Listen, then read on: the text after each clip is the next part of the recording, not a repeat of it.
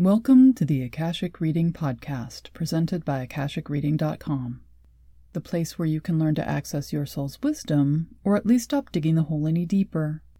I'm your host, Terry Uktana, and today we'll be discussing what an Akashic record or soul book is, and taking a quick tour of the information you can access there and how to do so. Each of us has an Akashic record, or complete accounting of all we have been, done, and intended from the coalescing of our soul into being. This is not something kept and maintained by authorities or more powerful beings in order to control, manage, or manipulate us. It's instead an extension of ourselves, which helps us to understand our core nature and maintain a coherent sense of self throughout our ever unfolding beingness. Think of it somewhat like the part of your brain which records events and transforms your experiences into memories, wisdom, skills, and perspectives. However, unlike your brain, which is subject to chemical signals, emotional misfires, survival instincts, coping mechanisms, and the mechanics of problem solving, your Akashic record, or the book of your soul, permanently records everything in exquisite detail from the horrific to the rapturous. On the other hand, your soul book not only records the facts, it processes them to extract the wisdom, find solutions to problems, and helps you apply all you've become and are capable of in your current embodied life. Similar to the signals moving to and from our brain via our nerves, this information flows to and from us via our akasha, prana, chi, or whatever term you want to use. This is the life force which animates us, the mystical energy martial artists focus to empower their movements, and the points which acupuncturists needle in order to heal. Most people relate to this flow as the chakra system. Universal energies, including the wisdom from our soul book and the higher self, flow down into our crown chakra and are incorporated into us at various stages until we manifest them out of us and into the world through the act of living. The experience of living flows into and through us upwards, being transformed into wisdom, lessons, and new abilities, which then enrich the universe while at the same time being recorded in our soul book. During an embodied life, our soul book becomes a vital resource not only for us, but also for our guides, totems, angels, and other beings who wish to work with us. While it is possible for them to read our energy field in order to understand our desires, our soul's current undertakings, as well as the lessons we're attempting to learn, this information is limited.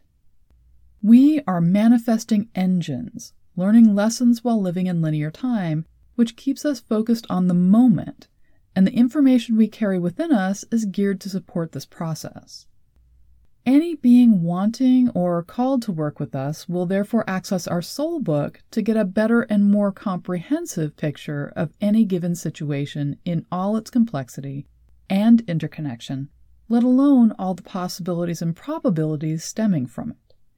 They will see all we've been, all we wish to become, and how best to work with us from a holistic perspective beyond and including the current moment. Fortunately, we can also access our soul book, not only in dream time or through various mind altering processes, but consciously. If you can dream or daydream, then you can walk into the Akashics at any time you wish. In fact, you already do. Most people reconnect with their soul book guides, teacher, and others at least twice a week in order to keep refreshed on the game plan and what next steps to take. You might not recognize when you're accessing your soul book because what you remember of the process is the important bits with message rather than how you got from here to there. Just as you might not remember each moment of your commute on any given day, but you remember what happened when you arrived. So, how can you know which dreams are from your soul book and which aren't? Well, it can help to know how your soul book stores and presents information. An Akashic record or soul book is one complete record separated into seven different sections past lives, reintegration, soul identity, career, notes on this life, relationship map, and opportunity map. Each section is not simply pages with words which relate concepts like a textbook, but is an interactive information system providing full immersion for the reader. Some pull you in like Alice in Wonderland, some lay out like a map from Lord of the Rings, and others scroll possibilities in real time like code in the Matrix. Let's take a look at each one so you can get a sense where some of your dreams might be coming from. Section 1 Past Lives Almost half of every soul book is a record of our past lives listed in chronological order. These are complete records of every second lived and include not only our most recent human incarnations, but all of our pre human lives as well. For each life recorded, each individual second will display a written text, somewhat like in depth closed captioning, on the right hand page, and a picture on the left. The picture is basically a portal into a virtual replay of the life. Looking closely at the picture or putting a hand on it will allow you to seemingly fall into it. The display is a recording, so while you'll feel what is going on, recognize people, seem you are really there, no one will actually see you, and you cannot interact with anyone or change the events. When you're done reviewing the life, you'll find you're back looking at your book again.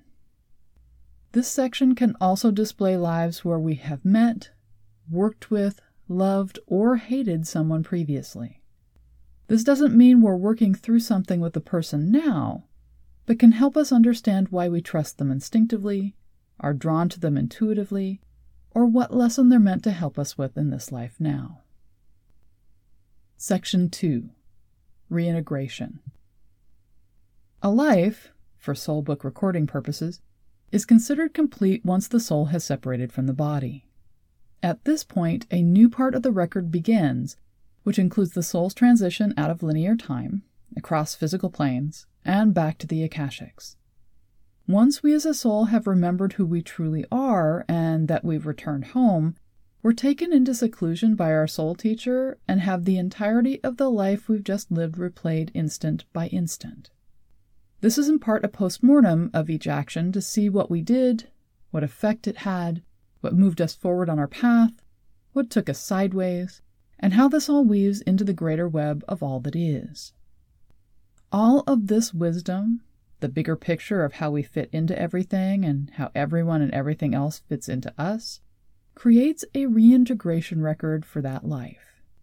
Ironically, this is what most people are looking for when retrieving information from the past life section. It can be more difficult to access, however, as it doesn't provide a VR interface. As the information is so comprehensive, integrates things which are not linear time related, and so have no readily available symbol system to represent them visually or experientially, it can be difficult to access without conscious intent. When reading a soul book consciously, this section displays as text, which, when read, feeds the information directly into the person like a time release vitamin. Information will become available layer by layer over time as needed. Section 3 Soul Identity. This section records who we are when we're not embodied, which is fully 90% of a soul's existence. Most people are unable to read this section of their own soul book. Just as we aren't able to see the backs of our own head without the aid of a mirror, we can't remember who we truly are for ourselves. The pages in this section can appear blank, filled with light so bright you can't look at it, or glued together so you can't open them.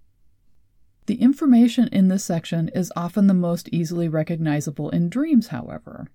Scenes where angels appear, we're confronted by gods or spiritual figures, or we find ourselves in the middle of events which create or destroy the world, are often information from this section being given to us in the vocabulary available to embodied souls.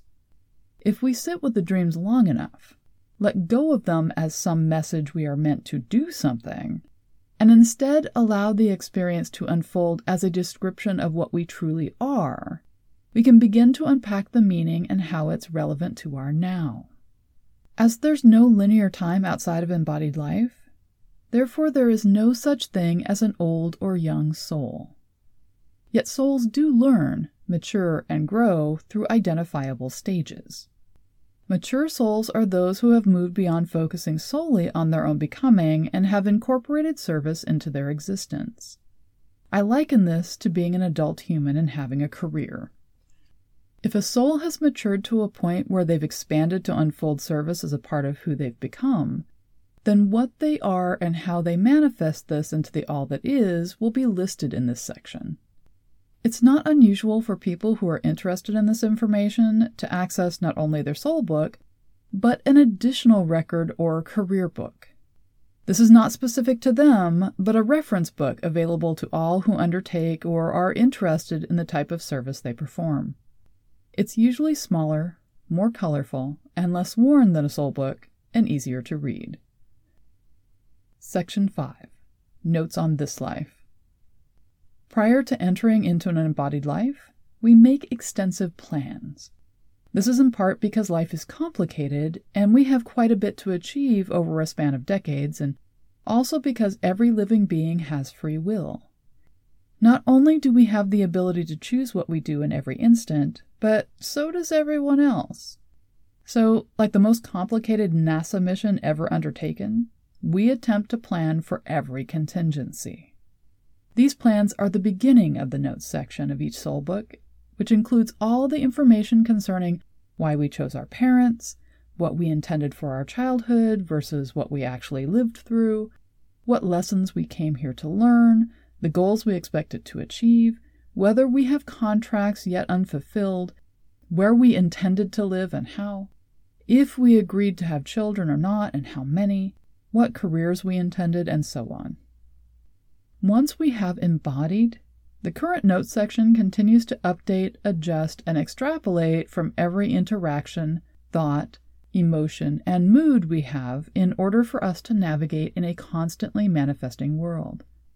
It provides a continual update on our progress so we can see how much we've achieved, what is still possible, how much better it can all be, and how we can manifest or enhance our best life now. This displays somewhat like the code of the matrix, constantly in movement as we and the people around us, even those seven steps removed, make choices and avoid others. This is where Akashic beings look for the information necessary to understand and work with us. It's also the section most commonly read by readers of all sorts. Section 6 Relationship Map this section contains records of every single person we have interacted with, those we intended to connect with, and those we may meet at some point.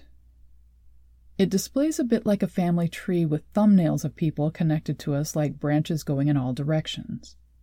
When we have dreams where we meet someone we know but see them in a different role, or find a person in a dream is familiar to us even though we know we've never met them, we're connecting to the information in this section. How the person looks now, or how they have looked in their most recent incarnation, will display in the thumbnail. But by entering into the picture, we can access not only a tremendous amount of detail about their current life, but also soul level information about who they truly are. Section 7 The Opportunity Map. The last section of a soul book is like an extensive map insert in the back of a book which unfolds leaf after leaf it takes all the active information in Section 5, the Notes on This Life, and translates it into discrete units of opportunities or individual choices.